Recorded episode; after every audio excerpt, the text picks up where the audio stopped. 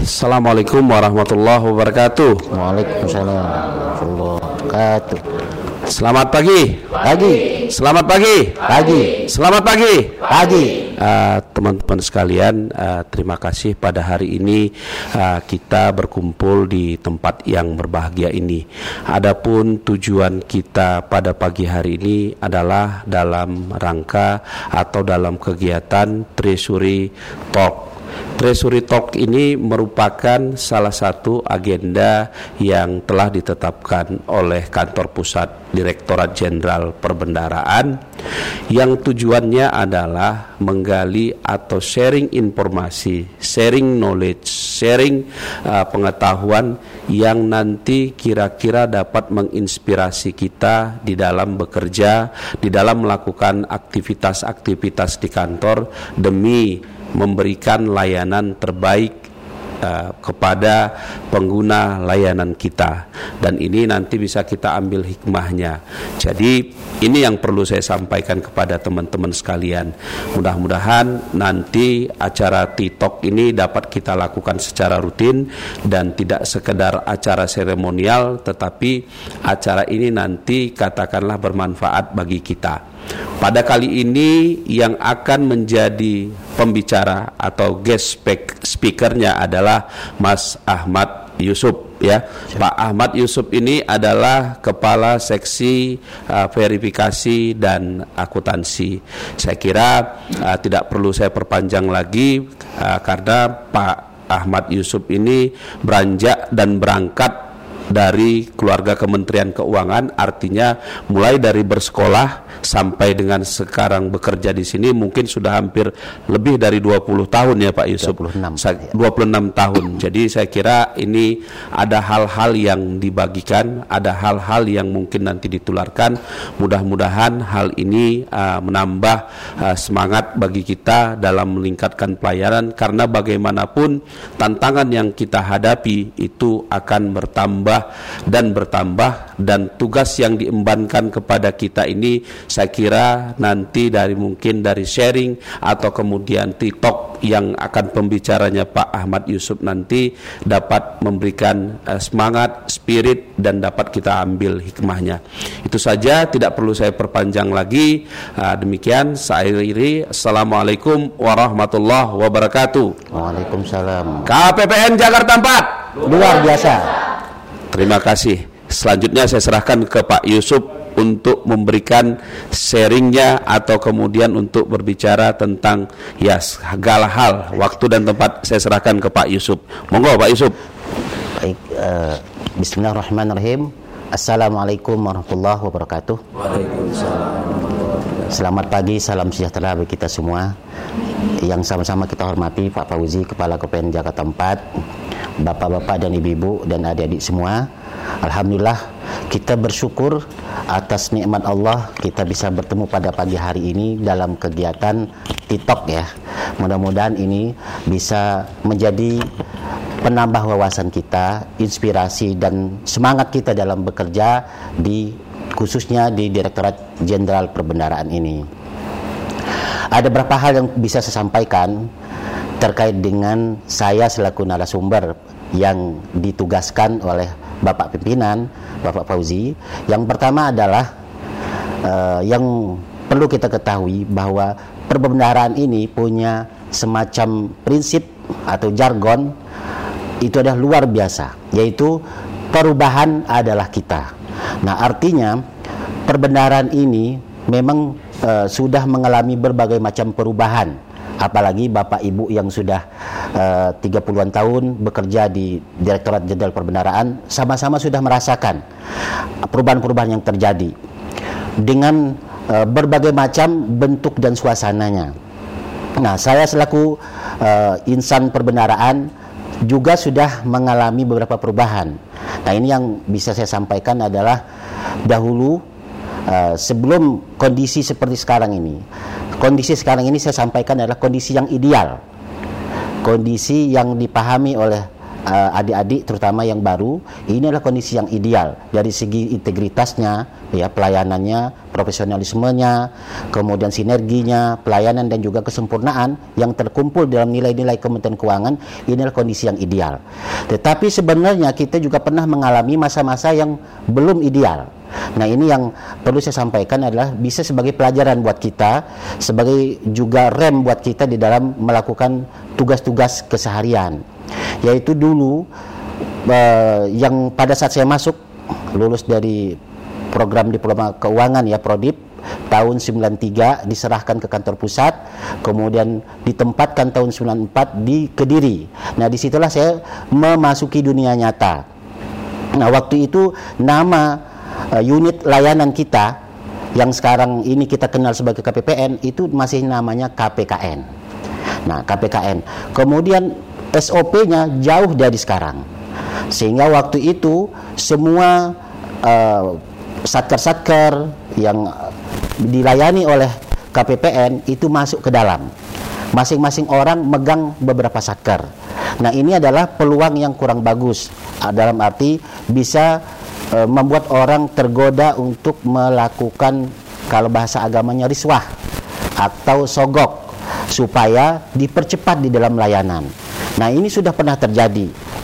E, kemudian sejalan dengan waktu kondisi ini berubah dengan adanya reformasi di e, manajemen keuangan ya. Reformasi pertama itu adalah pada saat keluarnya Undang-Undang Nomor 1 tentang Keuangan Negara, kita sudah waktu dari KPKN menjuda, berubah menjadi KPPN. KPPN kita sudah bernuansa layanan, mengedepankan layanan. Namun itu juga belum sempurna. Yang akhirnya tahun 2007 dibuatlah KPPN percontohan. Nah, KPN percontohan ini adalah buah dari reformasi secara nasional sebenarnya, tapi lebih khusus adalah reformasi di bidang keuangan atau Kementerian Keuangan di bawah pimpinan Menteri Keuangan kita Bu Sri Mulyani. Nah, ciri khas reformasi kita yang pertama itu adalah uh, adanya perubahan proses bisnisnya. Yang tadinya saya sampaikan layanannya di dalam, kita berubah menjadi di luar, cukup di luar. Karena dengan berbagai macam SOP layanan. Ya, SOP di dalam memberikan pelayanan itu adalah banyak. Ada SOP yang harus dijalankan oleh uh, Mike. Saya berdiri ya, lebih biar lebih semangat Nah, ada SOP yang dijalankan oleh uh, seksi percayaan dana, ada SOP yang harus dijalankan oleh seksi bank, seksi verifikasi dan akuntansi, dan juga seksi MSKI. Artinya semua seksi yang ada di dalam KPPN itu adalah punya SOP-nya.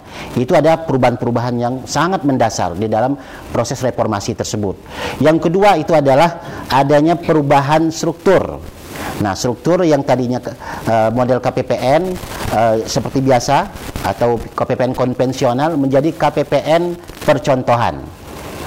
Nah, KPPN percontohan dan waktu itu diawali dengan semua KPPN tingkat provinsi menjadi KPPN percontohan yang nanti setelah itu tahun 2010 sudah mulai diikuti oleh beberapa KPPN tipe B di beberapa daerah di luar provinsi dan akhirnya tahun 2012 semuanya KPPN menerapkan SOP percontohan. Artinya secara struktur tahun 2012 kita sudah sama semua KPPN di tingkat provinsi, KPPN di luar provinsi, kabupaten, kota itu sudah menerapkan SOP yang sama dengan uh, lahir tipe A1 dan A2. Nah, itu kemudian termasuk juga di dalam uh, komponen reformasi ini adalah SDM Nah, kalau dulu yang bekerja di KPPN itu adalah uh, tidak uh, diperhatikan kualitasnya, uh, kemudian integritasnya dan sebagainya. Kemudian semenjak kita reformasi, yang bekerja di KPPN itu harus lulus asesmen, harus lulus dari segi uji integritas, uji profesionalisme, uji uh, sinergisitasnya, uji pelayanan dan kesempurnaannya itu semua diuji dengan berbagai macam sarana pengujian dan bekerja sama dengan pihak luar dalam melahirkan SDM-SDM yang siap memberikan uh, pelayanan di KPPN percontohan tersebut. Nah, itulah kondisi perubahan kita dan sampai saat ini terus terjadi perubahan-perubahan penyempurnaan ya. inovasi inovasi-inovasi di uh, digali baik dari pegawai, dari para pejabat maupun dari pimpinan. Kita adalah terus sebagaimana visi dari uh, Dijen Perbendaraan unggul menjadi pengelola perbendaraan yang unggul di tingkat dunia.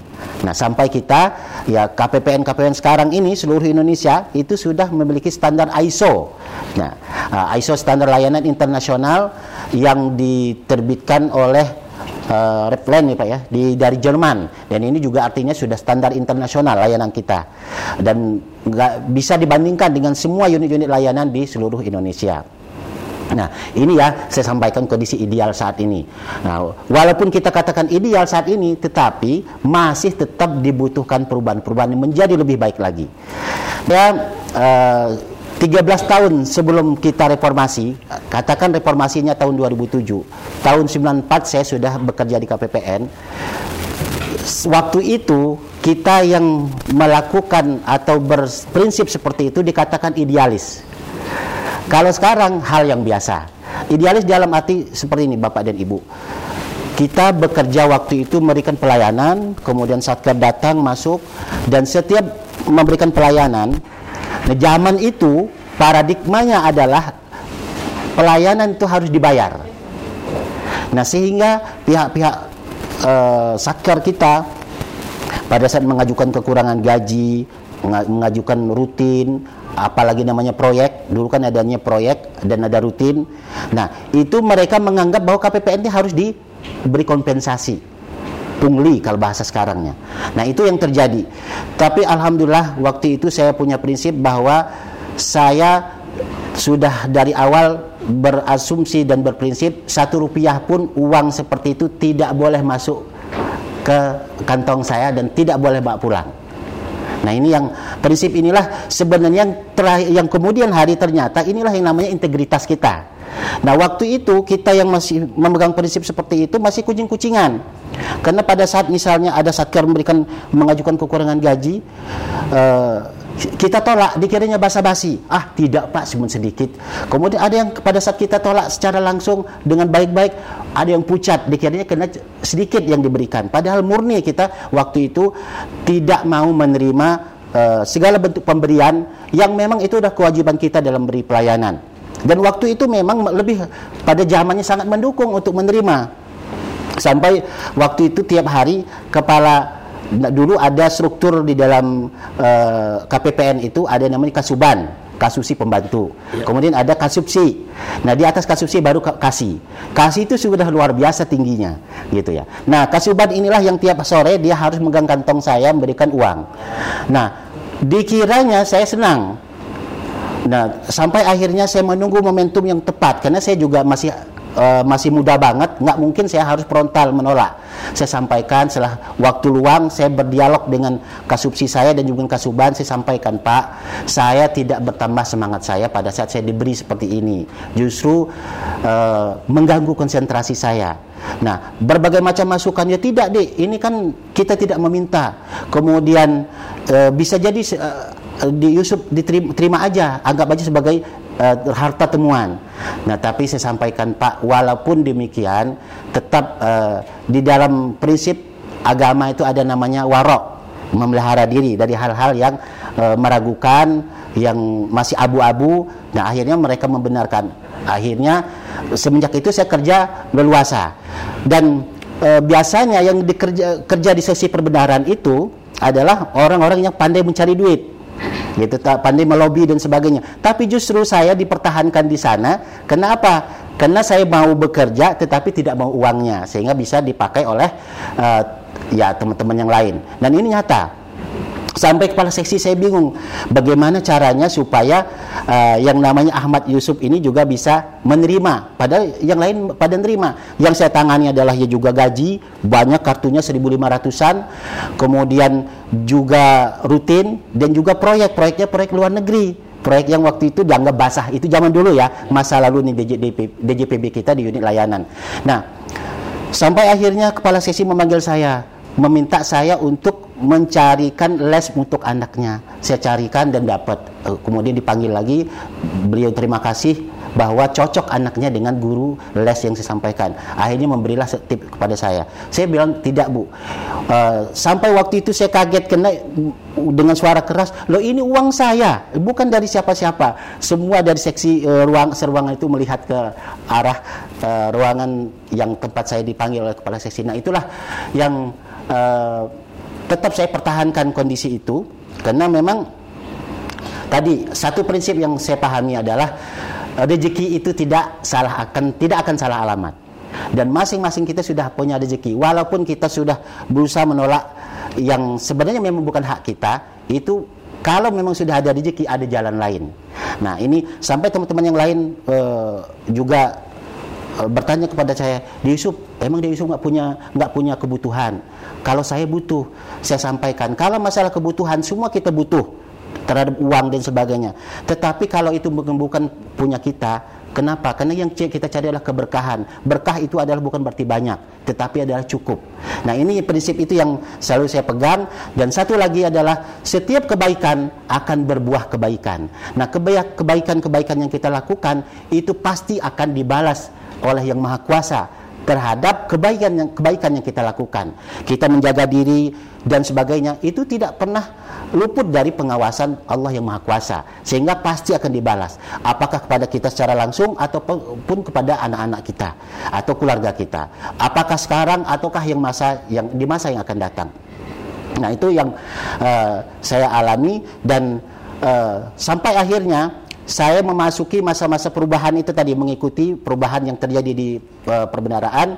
Dan tentunya uh, suasananya sudah semakin kondusif. Sampai jadi seperti saya sampaikan tadi kita sudah reformasi di bidang keuangan. Nah, sehingga itu lebih eh, mudah bagi saya. Pada saat saya promosi ke uh, Gorontalo waktu itu melakukan pengelolaan uh, apa namanya perizinan TUP itu kalau di atas 200 juta itu biasanya ke Kanwil. Itulah yang saya layani. Kadang-kadang datang mereka e, minta fotokopi peraturan, ternyata dikembalikan mapnya sudah ada amplop yang tebal. Nah ini dengan e, saya mesti harus curiga Jangan didiamkan dulu, saya buka, saya panggil, saya sampaikan. Nah, ada alasan mereka adalah terima kasih telah dibantu ya. Itu kita sampaikan bahwa kita telah melakukan kewajiban itu adalah kita sudah dibayar oleh negara, gitu kan. Nah, adapun eh, terima kasih itu tidak perlu di eh, berupa uh, pemberian yang seperti ini. Kenapa Bapak dan Ibu? Walaupun orang mengatakan kita tidak meminta, tapi pada hakikatnya itu adalah bukan uang pribadinya.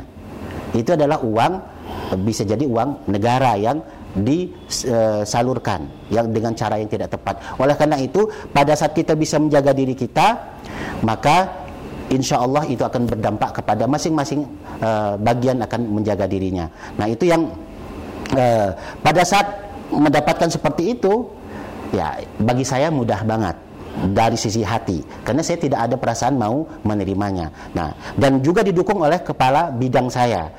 Nah, sampai saat kali itu gemetar dikiranya uh, saya basa-basi. Saya bilang nggak usah Bapak masuk. Tidak usah, kita sudah cukup terima kasih. Rupanya dikhawatirkan yang bersangkutan Eh, saya menghalangi masuk kepala bidang. Pas masuk kepala bidang, kepala bidang dengan bahasa yang sama. Akhirnya tahulah satkar itu bahwa memang kita sudah berubah. Dan itu yang saya lakukan pada saat saya di Gorontalo itu e, berinisiatif dengan teman-teman kita bentuk tim bersosialisasi tentang perubahan yang terjadi di KPPN dan juga di Kanwil. Saya datang ke asosiasi-asosiasi pengusaha itu sengaja kita datang karena jangan sampai mereka di e, nama KPPN masih dijual oleh satker-satker. Jadi kita langsung pihak ketiganya kita juga sosialisasi. Itu waktu itu saya dengan tim e, berkunjung ke mana-mana gitu ya. Nah itu, nah terus e, ternyata kita sudah berubah. Pihak luar belum tentu berubah. Pada saat saya pindah ke e, Bandar Lampung ya, KPPN Bandar Lampung layanan dilakukan dengan baik ya setiap uh, konsultasi kita berikan uh, jawaban dengan memuaskan Nah, sampai uh, dari pihak PU itu uh, nelpon, ada berapa kali nelpon, hanya minta makan siang. Saya, saking terima kasihnya dia pimpinannya minta makan siang sama Pak Yusuf. Nah, bagi saya uh, sangat mudah menolak itu kan. Kita saya sampaikan terima kasih. Yang penting bagi kami Bapak mengajukan uh, pencairan dana dengan syarat-syarat yang lengkap akan kami layanan layani dengan uh, tepat waktu gitu ya. Nah, ini yang kenapa uh, adik-adik semua? Karena pada masa yang memang mendukung untuk melakukan seperti itu aja saya sudah bisa lolos ya. Berhasil tidak tergoda. Apalagi di saat-saat memang kita sudah menerapkan SOP perubahan reformasi yang lebih baik. Semua sudah dalam pengawasan kontrol yang baik dan sebagainya. Nah artinya ini yang perlu saya sampaikan adalah uh, kita harus punya prinsip dalam bekerja prinsip bahwa apa yang kita kebaikan yang kita lakukan pasti akan dibalas dengan kebaikan juga itu ya. Nah yang eh, tadi yang juga yang saya sampaikan tadi bahwa rezeki itu tidak akan salah alamat. Dan saya eh, bukan saya membandingkan ternyata di kemudian hari saya melihat teman-teman dulu yang eh, tanda kutip rakus. Itu ternyata ke perekonomiannya juga nggak berubah juga begitu gitu juga. Ternyata kita yang memang menjaga diri kalau memang Allah kasih rezeki ternyata bisa juga. Bahkan kita lebih dari dia. Nah itu artinya kita yakin rezeki sebagaimana dalam doa kita itu Allah yang Maha Kuasa pemberi rezeki itu yang tempat kita meminta yang memang berhak untuk memberikan rezeki kepada hambanya yang uh, ia sayangi. Nah itu yang uh, terkait dengan pengalaman. Kemudian ada beberapa memang di samping itu dari sisi integritas ya. Cuma banyak hal juga yang pengalaman-pengalaman yang memang sebenarnya setelah dinilai di uh, istilahnya disimulasikan kepada nilai-nilai Kementerian Keuangan ternyata masuk. Contoh misalnya, dari dulu pada saat masih di Kediri, masih staf, saya mau uh, harus meningkatkan kapasitas saya. Saya nggak mau uh, cukup dengan kondisi yang ada. Mau uh, laju D4, waktu itu D4 belum dibuka. Akhirnya melanjut S1 di luar. Nah, saya tidak mau sendirian. Teman-teman saya ajak. Nah, saya sampaikan ke teman-teman bahwa di luar orang kuliah belum tentu dapat pekerjaan, harus melamar. Sementara kita pegawai ini kalau kita kuliah akan dihormat hasil kerja kuliah kita akan diberi penghargaan. Artinya akan ada penyesuaian-penyesuaian.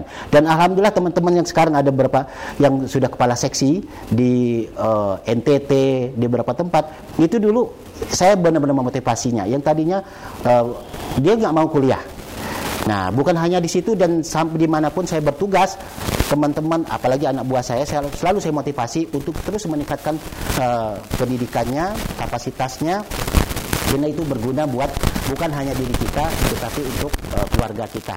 Dan dan juga organisasi ini membutuhkan orang-orang yang terus merubah dan selalu semangat untuk meningkatkan kapasitas dirinya. Nah, mungkin itu yang bisa saya sampaikan uh, sebagai sharing informasi bahwa uh, integritas adalah nomor satu di mana pun kita berada, gitu ya. Dan begitu juga termasuk nilai-nilai Kementerian Keuangan yang lain, profesional dalam arti kita melayani dengan hati. Itu tadi yakinlah kebaikan yang kita lakukan walaupun tidak dilihat oleh atasan, walaupun oleh, tidak dilihat oleh siapa pun, yakin kebaikan yang kita lakukan sekecil apa pun akan terbalas oh, dengan kebaikan bahkan dengan berlipat ganda kebaikan.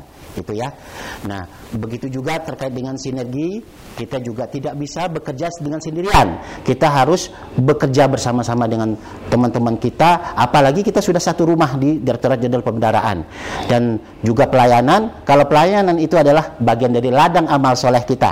Karena memang kita kerja di direktur perbendaraan ini dirjen perbendaraan ini adalah dalam memberikan pelayanan dalam hal untuk biaya pembangunan yang terangkum dalam APBN dan pencairannya tidak lewat siapa-siapa kecuali lewat kita. Dan terakhir adalah tadi kesempurnaan tadi kita tidak boleh merasa puas dan cukup dengan kondisi yang ada harus terus meningkatkan diri kita menjadi lebih baik lagi. Demikian sharing yang bisa saya sampaikan dan sekali lagi saya ucapkan terima kasih kepada Pak Fauzi uh, yang telah memberikan kesempatan kepada kepada saya dan juga teman-teman semuanya. Ya mungkin di antara kita ada pengalaman yang sama ya alhamdulillah kalau memang ada yang salah dari saya ya mohon maaf uh, mungkin salah kata atau salah ucap. Demikian saya akhiri. Assalamualaikum warahmatullahi wabarakatuh. Waalaikumsalam warahmatullahi wabarakatuh. Kasih plus dong buat Pak Yusuf. Saya kira uh, apa yang dibagikan Pak Yusuf tadi sudah walaupun dalam tempo yang singkat saya kira sudah banyak hal yang mereka, uh, beliau sampaikan. Bahkan menurut hemat saya ada hal-hal yang sifatnya fundamental. Demikian saja acara TikTok kita pada kesempatan kali ini. Mungkin nanti kita akan agendakan lagi di lain uh, waktu dengan uh, katakanlah pembicara-pembicara yang super-super seperti Pak Yusuf ini. Kita kasih plus sekali lagi buat Pak Yusuf. Demikian saja uh, acara TikTok kita kali ini mudah-mudahan memberi manfaat, mensemangati kita uh, dalam melakukan pekerjaan kita, mungkin juga sebagai kontrol kita ya Pak Yusuf ya dalam uh, kita bekerja tetap berusaha yang terbaik bagi diri kita, bagi keluarga kita dan bagi negara dan bangsa kita. Demikian uh, acara TikTok kita pada pagi hari ini kita akhiri. Assalamualaikum warahmatullahi wabarakatuh. Waalaikumsalam warahmatullahi wabarakatuh.